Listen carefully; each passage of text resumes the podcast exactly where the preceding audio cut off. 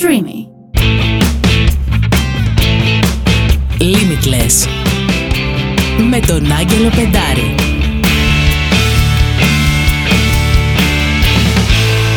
Είμαι ο Άγγελος Πεντάρης και καλωσορίσατε σε άλλο ένα επεισόδιο του Limitless Podcast. Παιδιά, νιώθω ότι για το σημερινό επεισόδιο ό,τι και θα πω θα είναι λίγο, γι' αυτό θα κάνω skip το τεράστιο introduction και θα αφήσω να την γνωρίσετε από μόνοι σας την πρωταθλήτρια που έχω απέναντί μου.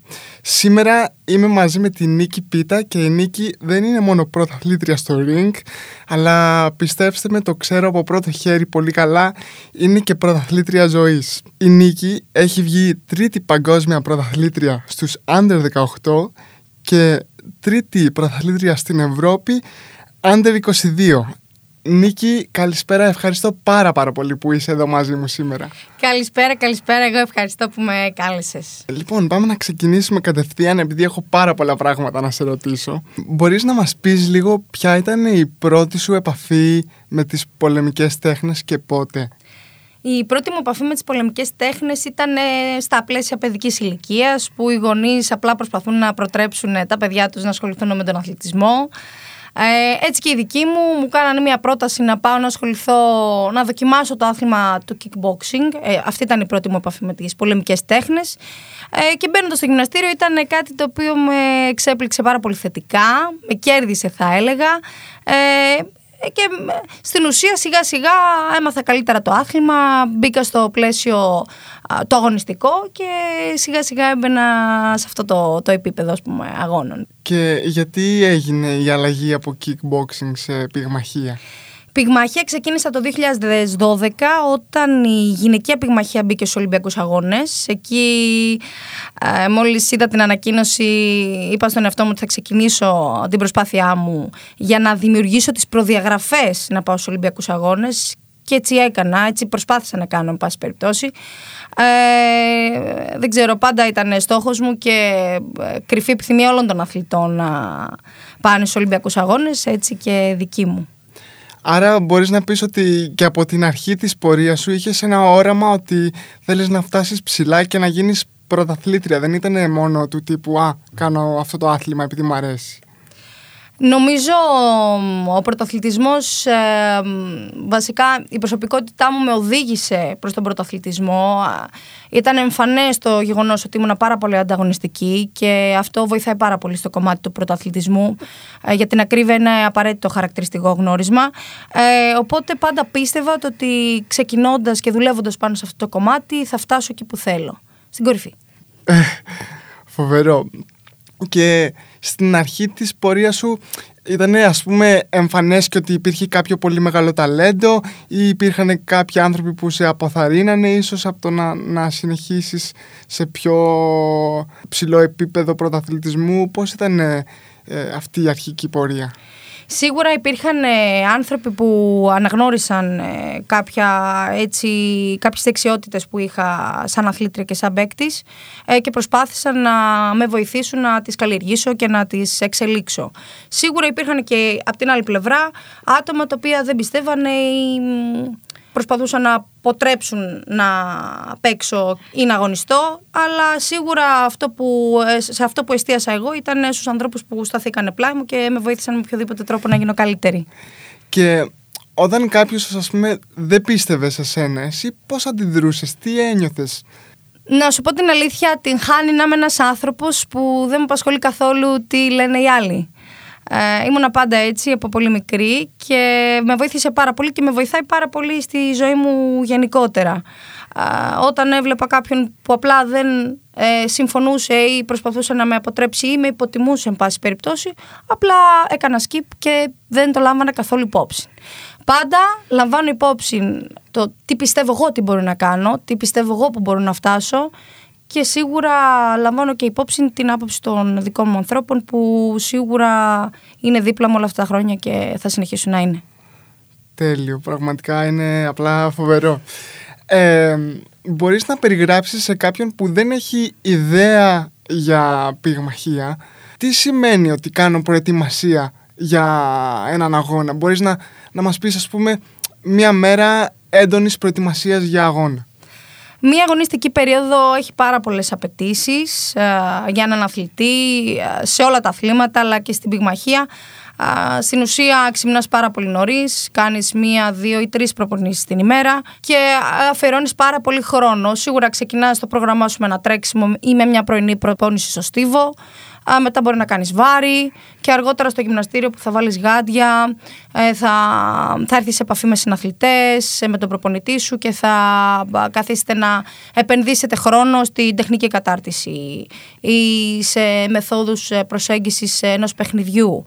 Γενικότερα η πυγμαχία είναι ένα άθλημα πολυμορφικό, δεν είναι μόνο τρέξιμο, δεν είναι μόνο βάρη, δεν είναι μόνο ενδυνάμωση. Οπότε έχεις πάρα πολλά πράγματα να κάτσεις και να επενδύσεις το χρόνο σου και είναι πολύ ενδιαφέρον, θα έλεγα. Βέβαια είναι μια πάρα πολύ πιεστική περίοδος που δεν σου δίνει τη δυνατότητα να κάνεις τίποτα άλλο.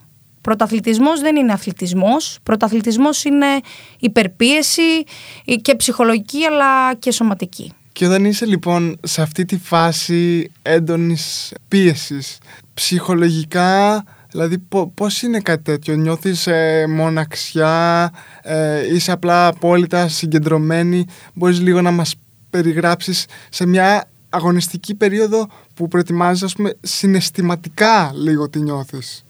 Συναισθηματικά αυτό που προσπαθώ να κάνω και το κάνω καθημερινά σε μια αγωνιστική περίοδο είναι να είμαι προσιλωμένη στο στόχο. Και ευτυχώς είναι κάτι το οποίο με βοηθάει στο να απαλύνω λίγο τον πόνο της προετοιμασίας, της ψυχολογικής φόρτισης που δεχόμαστε.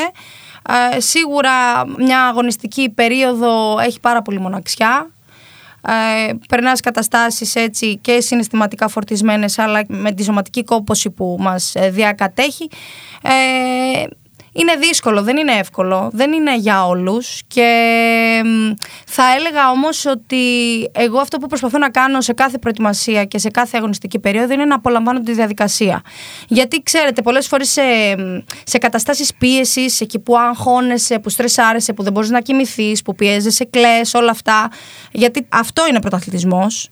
Δεν είναι το ότι φτάνω στο βάθρο, είναι όλο το προηγούμενο. Προσπαθώ να απολαμβάνω τη διαδικασία ακόμα και όταν υπάρχουν στιγμές που δεν αντέχω άλλο.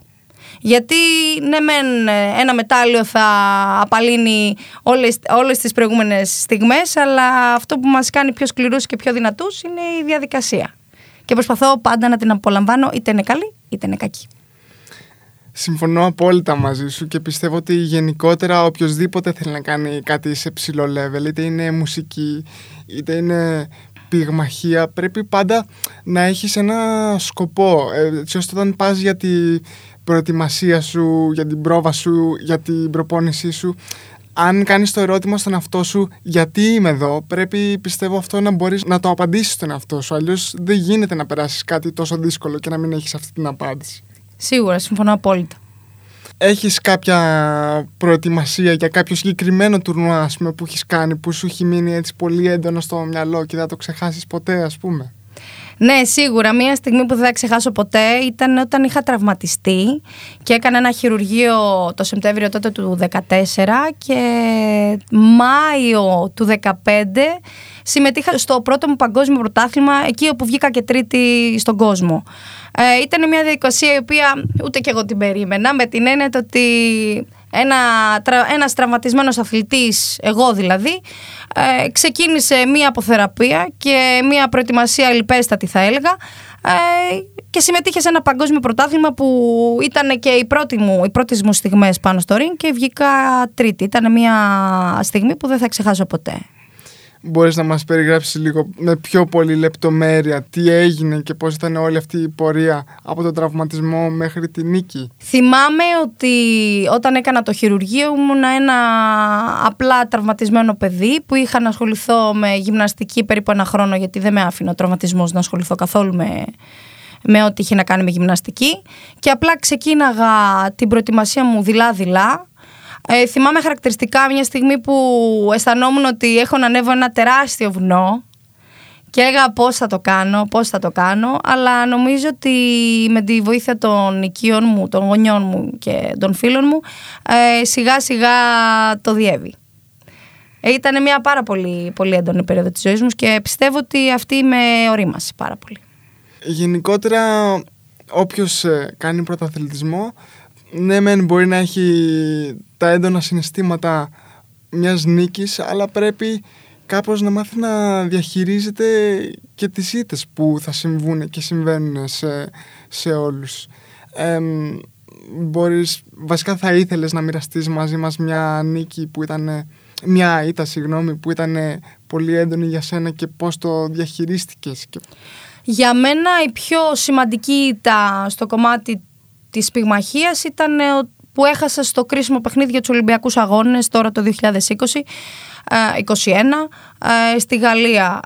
Ήταν μια πάρα πολύ σημαντική στιγμή που θα μπορούσα να είχα γράψει ιστορία, δηλαδή να συμμετέχω στους Ολυμπιακούς Αγώνες, γιατί καμιά γυναίκα δεν το έχει καταφέρει μέχρι τώρα. Οπότε θα ήταν μια πάρα πολύ σημαντική στιγμή για την καριέρα μου στο κομμάτι αυτό, στην πυγμαχική καριέρα. Οπότε αυτό που στην ουσία που ένιωσα ήταν ότι δεν τα κατάφερα. Ήταν μια ήττα που όσοι με γνωρίζουν ξέρουν ότι θέλω να νικάω, θέλω να τα καταφέρνω και μου αρέσει κιόλας αυτό. Οπότε με πόνεσε πάρα πολύ. Αλλά αυτό που αποκομίζω από όλο αυτό, γιατί στην ουσία από τις ήττες μαθαίνουμε, από τις ήττες γινόμαστε σκληρότεροι και από τις ήττες μόνο μπορούμε να εξελιχθούμε σαν άνθρωποι, σαν προσωπικότητες, αλλά και σαν παίκτες. Το παίκτες το βάζω τελευταίο γιατί είναι τελευταίο. Πρώτα από ένα πόνο γινόμαστε σκληρότεροι σαν προσωπικότητες και μετά το παίκτικό συνοδεύεται. Στην ουσία μου δίδαξε το ότι έπρεπε να είμαι λίγο καλύτερη εκείνη τη στιγμή, τη συγκεκριμένη χρονική στιγμή, και απλά έχασα. Δεν ήταν εύκολο για μένα. Αλλά παρόλα αυτά, παρόλο που έζησες μια ήττα που θα ήταν δύσκολη για τον οποιονδήποτε και ίσως κάποιος μπορεί μετά από αυτό να μην συνέχιζε τη ζωή του ή τη ζωή της το ίδιο, συνεχίζεις και σήμερα κάνεις πάρα πολύ σπουδαία πράγματα παράλληλα με τον πρωταθλητισμό, που κάποιοι δεν τα καταφέρουν καθόλου χωρίς να κάνουν καν πρωταθλητισμό. Μπορείς να μας πεις κάποια από τα πράγματα που κάνεις σήμερα έτσι και σε γεμίζουν και σε κάνουν χαρούμενοι? Γενικότερα σαν άνθρωπος είμαι και πολυπράγμων, ασχολούμαι με πάρα πολλά πράγματα, μ' αρέσει, το διασκεδάζω και αντλώ ενέργεια από αυτό. Αυτή τη στιγμή κάνω την άσκησή μου σε ένα δικηγορικό γραφείο, γιατί τελείωσα τη νομική και προσπαθώ να προσαρμοστώ σε ένα καινούριο αντικείμενο, σε ένα καινούριο πεδίο μάχης θα έλεγα, το οποίο σίγουρα έχει πάρα πολλά πράγματα να με μάθει και να με διδάξει αντιστοίχως. Ο πρωταθλητισμός, αυτό που κάνω, που προσπαθώ να παραλληλήσω και με βοηθάει, είναι ότι είναι η ίδια η ζωή. Δηλαδή, είτε κάνεις πρωταθλητισμό στο ring, είτε κάνεις πρωταθλητισμό στη δικηγορία, είτε κάνεις πρωταθλητισμό στα drums. Είναι το ίδιο πράγμα. Δηλαδή, η πίεση που ασκείται, οι εξωτερικοί παράγοντες, το θέλω που θες να φτάσεις. Έχει πάρα πολλά πράγματα τα οποία είναι ίδια σε όλα τα αντικείμενα. Άρα σίγουρα μπορείς να πεις πάρα πολύ ότι όλη η πορεία σου με την πυγμαχία και το πρωταθλητισμό έχει διαμορφώσει την προσωπικότητά σου πάρα πολύ και σε έχει κάνει αυτή που είσαι σήμερα. 100% θα έλεγα. Πιστεύω είναι αναπόσπαστο κομμάτι της ζωής μου και μου έχει δημιουργήσει χαρακτηριστικά γνωρίσματα τέτοια που με βοηθάνε πάρα πολύ στη ζωή μου. Όπως το να βάζω στόχους και να μην σταματάω μέχρι να τους καταφέρω. Είναι κάτι που με διακρίνει, το πείσμα μου, η επιμονή μου, η υπομονή μου.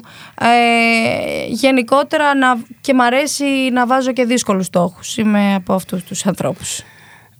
Νίκη, για μένα είσαι ένα παράδειγμα ότι σαν άνθρωποι δεν είμαστε μόνο οι νίκες μας, τα μετάλλια μας, αλλά δεν είμαστε και μόνο οι ήττες μας και τα δύσκολα πράγματα που μας συμβαίνουν και οι φορές που δεν τα καταφέρουμε. Είναι όλο ένα συνεχόμενο ταξίδι και είναι όλα σκαλοπάτια για να γίνεις πρώτα απ' όλα πιο ολοκληρωμένος σαν άνθρωπος. Σίγουρα θα πω κάτι το οποίο ισχύει και στην πυγμαχία αλλά και εκτός από αυτή. Στην πυγμαχία αν μείνεις στάσιμος δέχεσαι χτυπήματα. Οπότε αυτός σε αναγκάζει να κινείσαι συνεχώς και να αλλάζεις θέσεις ώστε να αποφύγεις ή να δώσεις περισσότερα χτυπήματα όσα μπορείς σε πάση περιπτώσει. Έτσι και στη ζωή. Δεν πρέπει να μένουμε στάσιμοι, πρέπει να κινούμαστε με ό,τι αυτό συνεπάγεται, με τα καλά και με τα κακά. Τα καλά και τα κακά συνθέτουν αυτό που είμαστε τώρα. Και στο κάτω-κάτω, αν ήταν όλα καλά, δεν θα είχε και νόημα. Δηλαδή, πιστεύω ότι οι άνθρωποι που έχουν τις μεγαλύτερες πληγές είναι και αυτοί που έχουν και το μεγαλύτερο χαμόγελο. Σοφά λόγια στο στούντιο σήμερα, παιδιά. Ελπίζω να έχετε τετράδιο και να τα γράφετε, επειδή αξίζει να τα θυμόμαστε συχνά αυτά τα λόγια. Θέλω να σε ρωτήσω κάτι. Αν μπορούσες να μιλήσεις στη 10χρονη ή 12χρονη Νίκη, που το όνειρό της είναι να γίνει πρωταθλήτρια πυγμαχίας, τι θα έλεγες αυτή τη μικρή Νίκη? Θα είμαι ειλικρινής, όπως ήθελα πάντα να είναι οι άλλοι μαζί μου. Για μένα θα έπρεπε πρώτα να ξεκαθαρίσει το στόχο στο μυαλό της, να έχει επιμονή, να έχει υπομονή, να βρει ανθρώπους δίπλα της που να μπορούν να τη βοηθήσουν. Γιατί πολλές φορές γνωρίζουμε ανθρώπους που νομίζουμε ότι μπορούν να μας βοηθήσουν, αλλά εν της πράγμασης δεν μπορούν. Και είναι πάρα πολύ σημαντικό, ειδικά σε αυτά τα επίπεδα που οι λεπτομέρειες που κρινόμαστε είναι ελάχιστες, πολύ μικρές και καθορίζουν πολλές φορές όλο το αποτέλεσμα. Και για μένα η απάντηση είναι μία σε όλα τα πράγματα, είναι η σκληρή δουλειά. Σκληρή δουλειά. Εγώ πάντα, αυτό που έκανα πάντα είναι να πηγαίνω πρώτη στο γυμναστήριο και να φεύγω τελευταία. Και είναι μία συμβουλή που θα δώσω στη 10χρονη, 12χρονη Νίκη. Πάντως, παιδιά, εγώ αυτό σας το λέω και το εννοώ, ότι όταν έχω μια κακή μέρα σίγουρα θα ακούω αυτό το podcast ξανά και ξανά και ξανά. Έτσι, για να κλείσουμε, θα ήθελα να σε ρωτήσω αν έχεις ένα μάντρα ή μια φράση που λες στον εαυτό σου όταν τα πράγματα ίσως είναι λίγο δύσκολα ή πάνε στραβά. Τι λες στον εαυτό σου για να συνεχίσεις? Το λέω συνέχεια και το πιστεύω κιόλας. Βιωματικά μιλώντας, έχω την πεποίθηση ότι όταν τολμάς και όταν δείχνεις περισσότερο θάρρος στους στόχους σου και σε αυτό που θες να φτάσεις, σίγουρα θα τα καταφέρεις. Οπότε για μένα η φράση είναι ο τολμών και ο επιμένων νικά. Πάντα αργά ή γρήγορα. Νίκη, σε ευχαριστώ πάρα πολύ. Είναι τιμή μας που ήσουν εδώ σήμερα στο στούντιο. Είμαι ο Άγγελος Πεντάρης. Ό,τι και να πω είναι λίγο. Ακούτε το Limitless Podcast. Ευχαριστώ πάρα πολύ για την παρέα.